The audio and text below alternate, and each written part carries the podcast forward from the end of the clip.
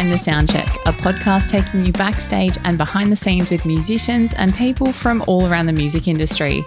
I'm Tiana Speter, host of Behind the Soundcheck, and today it brings us up to episode 7 of season 2. Now, there's going to be 10 episodes all up for this season, so that means there are only three more to go after this episode today. And so far, it's been a very fun run of unexpectedly restarting this podcast this year. And if you have been listening, I hope you've been enjoying the chat so far. And if this is your first time tuning in, welcome, hello, and I will try to keep the accidental puns to a minimum. To catch you up on last week's episode, the sensational Alex Reed, aka the new keyboardist and vocalist for Metal Leviathans Make Them Suffer, joined me on the podcast smack dab in between a bunch of sold out shows around the country. From chatting about her classically laced musical upbringing to her fateful journey that led to her joining the Make Them Suffer story, Alex's own story is not only inspiring, it's also an incredible testament to hard work and perseverance. And it was also just a really fun insight into the brand new chapter for the band in general. Make Them Suffer have, of course, just wrapped up their completely sold out run celebrating the new single Doomswitch. So keep your eyes and ears out for more epic noise from Make Them Suffer, hopefully in the not too distant future. This definitely won't be the last time we hear from them. And speaking of Make Them Suffer, or should I say Make Them Suffer's music videos, it is no coincidence who my guest is for today's episode. For anyone who caught the eye popping visuals for the music video that accompanied Doomswitch when it dropped just a few weeks ago, well, today I am joined by the very man who was behind the camera for that clip, none other than Colin Jeffs, an incredibly gifted videographer, musician, and more. Professionally, Colin has been the driving creative force behind a horde of music videos, brand content, and wedding videos. Over the years, he's been developing his Ten of Swords media brand, and he also has a heap of other projects on the go. And fittingly, given that he films weddings from time to time in his very busy schedule, I actually first met Colin at his own wedding last year. Shout out to Colin and his beautiful wife, Ree. And I should also note I was an actual invited guest. I'm not a full blown wedding crasher yet. But back to Colin, an extremely passionate storyteller and one of the hardest working directors, filmmakers, and editors in town. Colin's resume in the music realms alone covers recent music videos for the likes of Diamond Construct, Jacob Lee, who was also my first guest for season two of this very podcast, as well as yours truly, Justin Miller, Alpha Wolf, and an insane amount of others. But it's not just behind the camera where Colin's creative talents lie, having previously lent his guttural vocals as the frontman for Aussie metal titans Aversion's Crown. He's also appeared in bands like Heaven's Lost, Widow the Sea, and Tongues in his previous creative endeavours. And Colin's command as a creative in every facet has seen him constantly in demand as he's grown more into these visual realms. With Colin also recently teaming up with Sony Australia to run music video centric workshops this November, where Colin himself will guide intimate groups intensively through the ins and outs of bringing an unforgettable music video to life from start to finish. But before all of that, and before Colin continues to do some pretty crazy stuff behind the camera, as you'll hear today, Colin joins me now to chat about his own musical journey developing his love for heavy music, some of his own personal favourite music videos, the time that he had to make two dogs act on cue, and a whole lot more. Here he is. And I am joined now by the one, the only Mr. Colin Jeffs. Colin, thank you for joining me on Behind the Soundcheck today. Yo, yo. What up, Tiana? Thanks for having what me. Up? It's awesome. Well, poetically, I had the lovely Alex from Make Them Suffer on last week's episode chatting about their new clip for Doomswitch. And uh, it's no coincidence that I've got you on this week, but that was, of course, some of your incredible handiwork bringing that music video to life. Definitely not your first rodeo. I think I've lost count of how many clips of yours have come through my inbox this year alone. You're an insanely busy man at the best of times, but you also have a pretty extensive musical history in your wake as well. So, like, to pick a point to start with, because we could start anywhere with you and talk for about 10 years, I feel, but let's go back a ways for a moment and start off. When did your interest in music and like music related endeavors actually first ignite? Oh wow, going back. Um, definitely when I was a kid, I always wanted to be in a band. so um, I think our first band, my first band, probably would have been when I was maybe 13 or 14 years old, mucking around in music school. We did actually play gigs though, so Sick. funnily enough. But um, yeah, music school with friends. Um, started off wanting to sound like the first record that I ever brought was the Offspring Smash. hell yes, that. hell yes. And I think that was when the interest kind of started because I was like, "Yo, this is this is it." Yeah. And um, yeah, just mucking around with friends in, in music class. I think we played co- covers of like Korn, Um, I think we played like covers of like Disturbed and things like that. So um, that was it. Yeah. Not many people can say like everyone has the same old trope of like, oh, I was in a band as a teenager, but you were actually playing gigs. Like, what was that first gig? What was your first official gig that you played as a bloody 13, 14 year old? You overachiever. yeah. Wow. Okay. So if we don't count, so there's a couple of like first official gigs. So, mm. I mean, our first official gig is at school, but like that's not really an official gig because I don't know, like you know, kids come and watch you during lunchtime. You're playing a show um, in like a demountable building. Um, I don't know if that's if that's an official gig, but the first real gig that we played was a Battle of the Bands, um, and it was at a a pub on the outskirts of Bendigo. And from memory, it was hosted by a bikie gang, by a bikie club at the time. And um, we sort of like rocked up and played uh, you know, I can't remember what we played. I think we had like three original songs and then probably played a couple of covers. I think we, yeah, you know what? I reckon we played a Coal Chamber Loco cover. Yes. Um, at our first gig when we were 14 years old, and um, we got booed, and and I was like, whoa, this is um. This is brutal, but I want to do heaps more of this. So yeah, yeah even uh, some grumpy old bikies couldn't stop me from wanting to play more Coal Chamber covers. Dude, how is that like the best first gig story of all time? I ask people that a lot, and I feel like that's going to be a big one to beat going forward for me. God damn it. Play, play, playing Loco by Coal Chamber to a bunch of pissed bikies. Yep, getting pretty... booed as a teenager. Yeah. yeah. But like it clearly like led to some incredible stuff. And like, of course, later on you joined Aversion's Crown. Beyond that, you had Tongues as well you spoke about the offspring there. Like, was that what really kickstarted your heavy music? Because I did go digging, not stalking, but digging. And I read that you were kind of into Dire Straits back in the day. Like, what did you kind of grow up? What was your bread and butter musically growing up? Yeah, well, my mother was massive. It was a massive Mark Knopfler fan, so um, she was always pumping Dire Straits. So and I mean, Dire Straits have their fair share of like, um, you know, I don't know if you'd say it was heavy, but it was definitely like rock. Yeah. And it was definitely, you know, it had an edge. Like it wasn't, uh, it wasn't jazz. yeah. so, totally. um, I guess that um, my mother was always pretty, you know, pretty wild. She didn't like the screaming. She didn't like screaming music, um, and she didn't like swearing in music. Um, so she didn't same. love. She, I think that's a that's a parents thing, but um, she didn't love the offspring. But um, I think that she always, yeah, you know, encouraged an interest in music. She was, um, she's like a trained Spanish guitar player, so she is an absolute shredder. Actually, everybody in my family is was super talented, and I just ended up joining a death metal band, which is uh, pretty funny. but um, she always encouraged it. She let us have band practices at our at our house. Our friends would come around, we'd plug in amps and just make an absolute racket.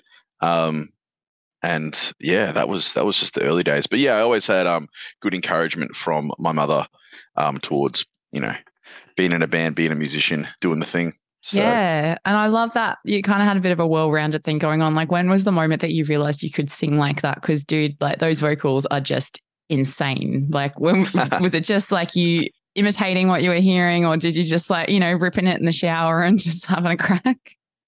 I think um, it's one of those things like when you're a kid, um, you know, we were, you know, we were angry teenagers from like central Victoria. So for us, it was just the faster, the heavier, the angrier, the more low tuned um, that we could go, the better.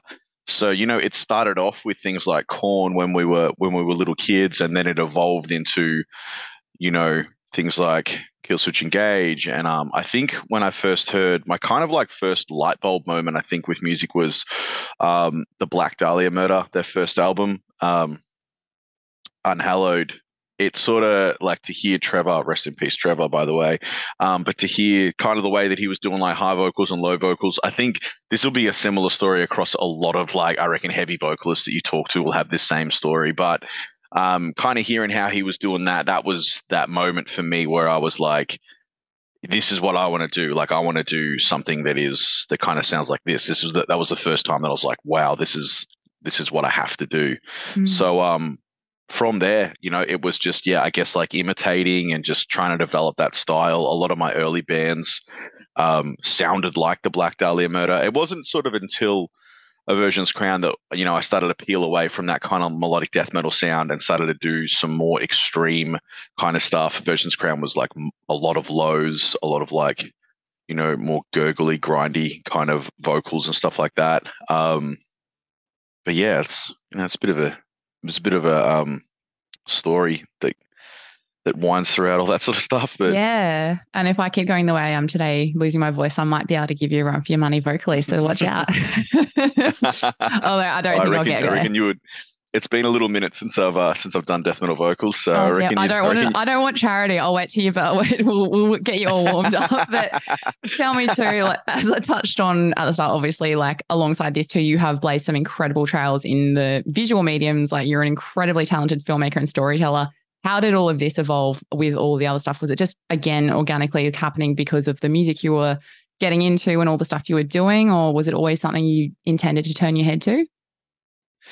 Um, I think early days it wouldn't have been something that I wanted to get into, but as you know, you know, you develop as an artist, you see, you meet and see other artists and how they kind of do things. You start to, you know, become more attracted to other forms of art.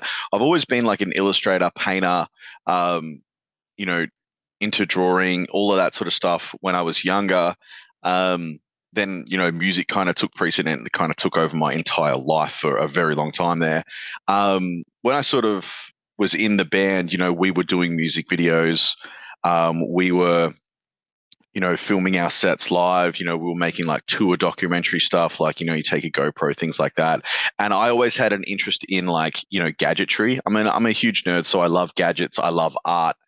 And I kind of feel like cameras for me is just the perfect marrying of those two interests, really. Like it's it's gadgety and it's kind of artistic as well. So um, when I finished doing the music, when I finished doing the bands, um, I kind of took a year off everything because I was a little burnt out creatively, um, which needed some time. And then I was kind of like, all right, I'm pretty I'm pretty bored. Like, what's going to be the next thing? Um, and it was cameras. You know, I sort of picked up um, I picked up a camera and I felt right at home. The exact same creative energy that I used to write music and um, write songs and you know tell stories. I was sort of like, all right, this is super comfortable for me. Um, this is going to be the new thing, and yeah, here we are. and here we fucking are. Like, have you at this point? I have you lost count how many you've done? Like, you just seem to be working nonstop with them. Like, what are we at? Like, count wise? Music videos. Yeah. Uh, oh man, dude, it, it would have to be. It'd got to be over 150. Yeah. Um, but I mean, it's probably worth mentioning. We've only been shooting for four years, so um, yeah, you know, we've probably shot around 150 music videos in four years. But I mean, it's again, it's worth mentioning. Like, we don't just shoot music videos; we shoot weddings, we shoot, um, you know, a whole manner of um, projects. So, Yeah. but yeah, I'd say around 150. I mean, this year alone, it's like 60 music videos. So Yeah, hot damn. Picking up the quota. times. um, like with know, all right? these clips, I think I even interestingly seeing like some of the comments on a lot of the videos, they're just like, oh my God, like whoever made this needs, you know, just to have all of the accolades given to them. Like you've just got this incredible flair about it. And you've also filmed in like an insane array of things. Like I just spied recently, I think you put it up today that you shot in a blizzard, like no big deal. Like, has there been a moment where you're just doing it and you're like, oh, I'm in danger, or like just something that's been really, really out of the ordinary in this time? Yeah, every time. Every time I'm always in danger. I love it's never um yeah there's definitely been a few of those oh shit moments. Um you know climbing things climbing up onto things that i probably shouldn't climb up onto to get shots. Um you know we're filming yeah we filmed for black lava i think you know a month or two ago and it was just a snowstorm. And we were kind of like we need to get these shots. So we made it happen. Um it was it was a lot but um it was hard on everyone but you know we got it and it's a sick video so you know it's worth it. Um, and then we went and shot with fire the next day. So, you know, Ah, it's um I remember one of the the, the worst we've had two two of those moments where I'm kind of like, these are the worst moments in um in doing this. And one of them, the first one, the first one of those moments comes from Diamond Construct Submerged. Um, that was we actually assisted Ed Reese. Ed Reese was the director on that one, and um, me and my buddy Ramsey came in to assist. And that was kind of one of those oh shit moments where we drove from the Gold Coast like to it was like just outside Newcastle. Um, so that's you know uh, I don't know 12, 13, 14 hour drive. Um, no, how long? How long would have that been? Maybe maybe nine hours. I don't know, but it was like the whole day driving. Then we shot this music video all night, um, carrying generators through a swamp. It started raining. Um, the rain got into like his red camera. One of those blew up, and then Fuck. a power board got kicked into a puddle. Then all power blew up. The generator blew up. It was just one of those moments where it was one of my first music videos as well that I'd ever been on. Um, and it kind of like set the precedent. And I was like, yo, because I sort of looked up to Ed and I'm like, this is the guy in Australia. Um, and then to sort of see how it was done, I was like, okay, you know, this is how it's done. It is a fucking nightmarish hell. Um, but it didn't lull me into like a false sense of security. So I think that was that was one of my horror stories. The second one was Jacob, and he hates me telling the story. he does he does he doesn't like me telling it because he thinks that my recollection of events is inaccurate. But we were shooting a music video for him. We had dogs, um, these two trained dogs that were um, part of the shoot, and it was like 40 degrees. We're shooting in this train carriage, um, this old 100 year old train carriage. It's like 40 degrees outside, and he wanted these dogs to, to cuddle and have this moment, like cuddle like human beings. And the trainer was sort of like, Oh, Jacob, you know, we can't. We can't make them do that. And Jacob, even though he swears black and blue, he didn't say this. he was like, well, you know, well, this is what I want, right? and and I just had this moment where I was like, I'm gonna murder this dude. I'm gonna fucking murder this dude. and um, Ramsey sorted out the situation. Was like, you go outside, you have a breath, we'll get the dogs to, to cuddle. It'll be okay. So we got through it. We ended up winning an award for that music video. So it was all worth it. but um, those, those are probably my two moments where I was like, fuck, man, this is, this is the hard one. well, they always say like, you know, don't work with animals or something, but then also you need them to like act on cue. But hey, it's like, oh, man. you can't argue with the end results sometimes. So it's good yeah, it's yeah, that's it. When you get you get there in the end. That's it. Oh, look, that's sometimes all that matters. But like I know, as you touched on with Ten of Swords, like you do do band stuff, wedding stuff, brand stuff. Like you're not li- locked into just one thing. What is potentially the biggest misconception about what you do as a videographer in these kind of moments that people may not be aware of, or stuff that like could be good advice for anyone who is looking to engage a videographer for a creative project? Yeah, I mean, it's I don't know if it's a misconception, but like this job is not easy. Like, I think people kind of look at music videos and think, oh, you know, this looks like super fun because they kind of see the end product. You know, they see, you know, if it's a fun music video or if it's like there's, you know, there's heaps of lighting or whatever, and they're like, this is cool. This like this looks like a, a fun kind of a job, and like, yeah, it is a fun job, and I love it, but it's brutal. Like, it is, it is brutal on me. Um, you know shooting every week. Uh, it's it's hard work, and I think that I kind of didn't realize that until yeah, until I started shooting those clips like with Ed and people where I'm like, this is this is like hell. Like yeah. it's uh, it's um it is very rewarding though. So you know when you kind of deliver that you know that that final piece to um you know a band or you know a bride or a brand or you know whoever you're sort of working with and they mm. just sort of say i absolutely love this um it kind of I don't know makes you feel good as an artist, makes you feel good as a creator. Um, yeah, I get a, I get a lot out of it. So it's a double edged sword, I think. Yeah, and that's the thing. As long as you're still getting like that nice simultaneous thing of like having some challenges, but not ones so far that they push you completely over the edge. Like it's you know because it's too boring otherwise. Not you can't. Not yeah, not We're yet. yes, let's keep going with that track record. But alongside filming everyone in town and beyond of late, you also have some incredible masterclasses about to happen. Can you dish on that? What does this all entail and how can people check it out? Yeah, cool. Um, so Sony contacted me and they wanted to team up. They wanted to make something really cool for new creators coming out um, that wanted to get into music videos. I think um, like kind of the old school way of doing music videos where you need you know like a 20 person crew you need like a hundred thousand dollar budget you know you need kind of all of these things to make good visuals i'm sure that those things still exist um, but basically what we're doing is um, you know, kind of like pulling back the curtain on how we do music videos, how you can do music videos with a smaller kit, with uh, smaller equipment, and um, just make beautiful visuals. Because I think that um, a common misconception is that you need this enormous team to make a banger. And it's just not true. A lot of the music videos that make them suffer one, for example, was made with two or three people um, in an evening and has what's what's the view count on that now? I don't know. It's, It's, probably on like three three hundred thousand in like a few days. So Yeah. um, yeah, we're we're running a, a class with Sony with Sony cameras um, and showing people how we do it, like an end to end, all encompassing. You know, you can sort of like have have a small camera and one light from Bunnings, and you can make beautiful visuals. Or you know, you can have a big cinema camera and you can have a hundred thousand dollars worth of lighting, and you can also make um, beautiful visuals. But uh, yeah, we've teamed up with them. There's going to be, um, I can probably provide you with a link. There's like a ticket link. They're going to be small, intimate classes. There's going to be one in November, um, the 15th. It's going to be in Sydney, um, in Sydney Props, and then there'll be one in Melbourne on November 17th. There will be small groups, but um, I'm going to basically pull back the curtain. I'm going to I'm going to show them everything that I do. So if uh, if that sounds like you, come through and it'll be be a good time. I think that's really important too, because I think there's, I don't know about you, but for a lot of stuff I've been doing over the years, it's less of a situation now, but there's been a lot of gatekeeping with a lot of stuff. And I think it's really important. Like, obviously, you're not going to sit there and give away every single thing and give your entire self to someone else, but it's really, really awesome to have people because, you know, all these younger people are coming up. A lot of us, like, I didn't even know what I do now is something I could have done as a job because no one shared it with me and no one gave me that opportunity. So I really think it's Yeah. awesome. And yeah, it's just really nice to see, you know, a brand like Sony getting behind this and someone like yourself. It just, yeah, it's really, really inspiring.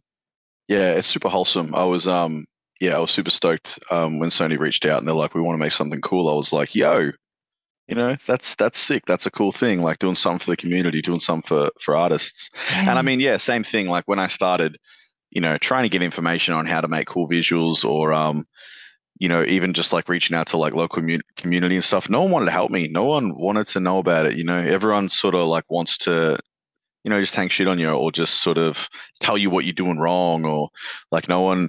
You know, in saying that, there was a handful of guys that um that sort of that sort of did take me under their wing and sort of say, you know, this is this is what's up. Have you thought about this and things like that? And I was like, okay, cool. And I was super grateful for those people. But um, yeah, I don't know. I kind of just just want to help people. I just want to Yeah. do something cool for people.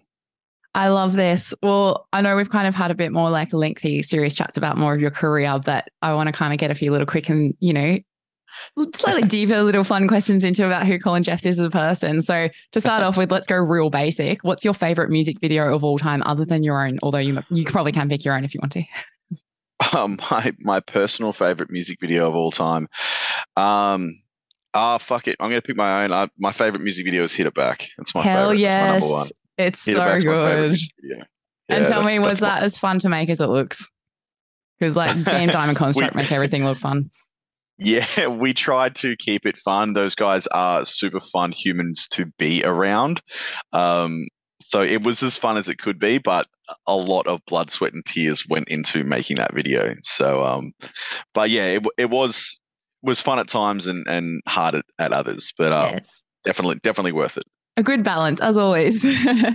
um, so, as someone who's probably been to an insane amount of live shows, obviously performing and as other, but what's been a, your favorite live show that you've been to as a punter? Like, what absolutely blew your mind when you went and saw a band live in action? Ooh, um, let me think about that because It's an on the spot question. You can take a moment. I, I- can edit a pause it's- out. it's it's it's tough. It's tough because you know I can sort of say the best band that I've ever seen live. Um, you know, the best bands among them would be I saw Behemoth at the Hi-Fi Bar, and it just I felt like it just was so immense. It changed my life. But I also saw Norma Jean play at the Corner Hotel, and I just feel like that just stayed with me. Like they kind of like mixed up their songs. They broke up like one song and then put another song in the middle, and I was like, you know, that's just that's just like blown my mind. Um, those were kind of early days.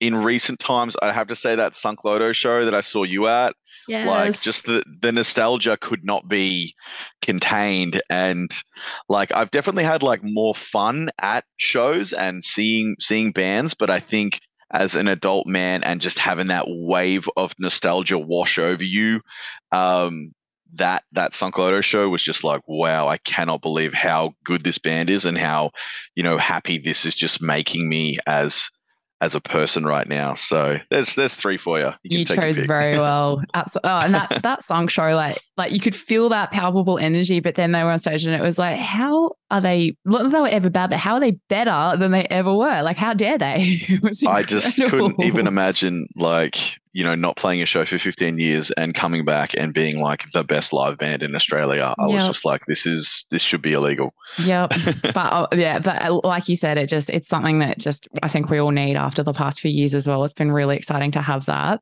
Well, second yeah. last question, then you're nearly off the hook. What's been an album, what's been your top album of 2022 so far? Have you had time to actually listen to an album at this point? Mm, I'll, I'll, even allow a single if that makes life easier. can I? Can I like? Yeah, let me just go. let me just reference. Let me Confer. just have a look at my Spotify. Do it. That's the only way I can remember. Oh, I can't. I can't narrow it down.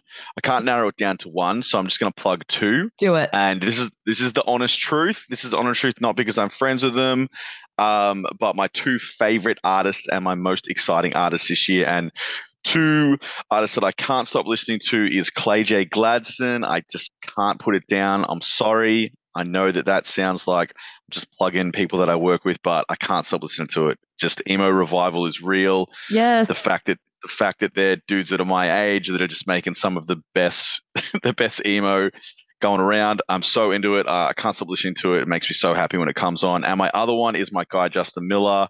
Um, yeah, just honestly, like those two songs that he's released, not not acting right and uh, fake fuck. Like I don't know, they're just so much fun. They just get a party going whenever they come on at our house. We've got people around drinking if we're having a barbecue, whatever. Everyone loves it. Um, those two artists right now are just uh, for me. Yeah, they're probably going to be my top my top played on Spotify. So yes, I love this, and I think it's a nice little vibe to end out 2022. I can't thank you enough for taking time out of your very busy schedule to chat. I can only imagine what adventures you have planned for the rest of the week and beyond. So I'm very grateful to grab you in the moment. Everyone listening, you can grab a look and a listen to all of Colin's amazing work. I will put all the links in today's show notes, and of course, his masterclasses will be coming up. And if you're on the Gold Coast, you may even be able to catch Colin in the wild at a gig or two if he's not behind the camera. So I probably will see you at a gig imminently, hopefully. But otherwise, Colin, thank you for your time. Cool, easy. Thanks for having me. And that brings us to the end of today's episode of Behind the Soundcheck. A huge shout out to Colin for spending some time. You will undoubtedly be seeing a whole lot more from this absolute creative dynamo over the next few months. Keep up to date with all things Colin and Ten of Swords Media over at colinjeffsmedia.com.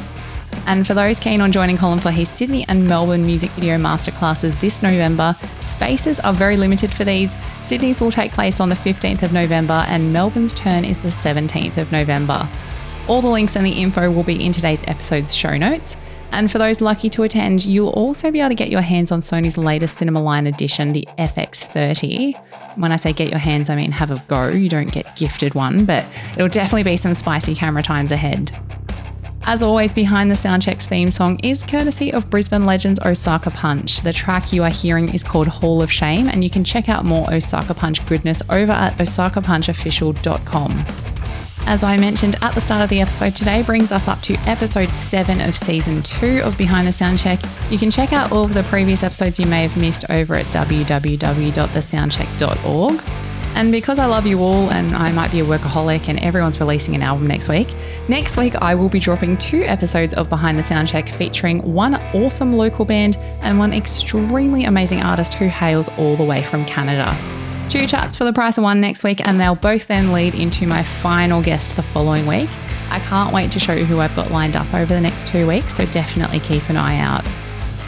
In the meantime, thank you so much for dropping by. It's been an absolute pleasure to spend a moment in your ears. Have an awesome day, whatever it is you're getting up to, and I will catch you next week for two brand new episodes of Behind the Soundcheck. See you then.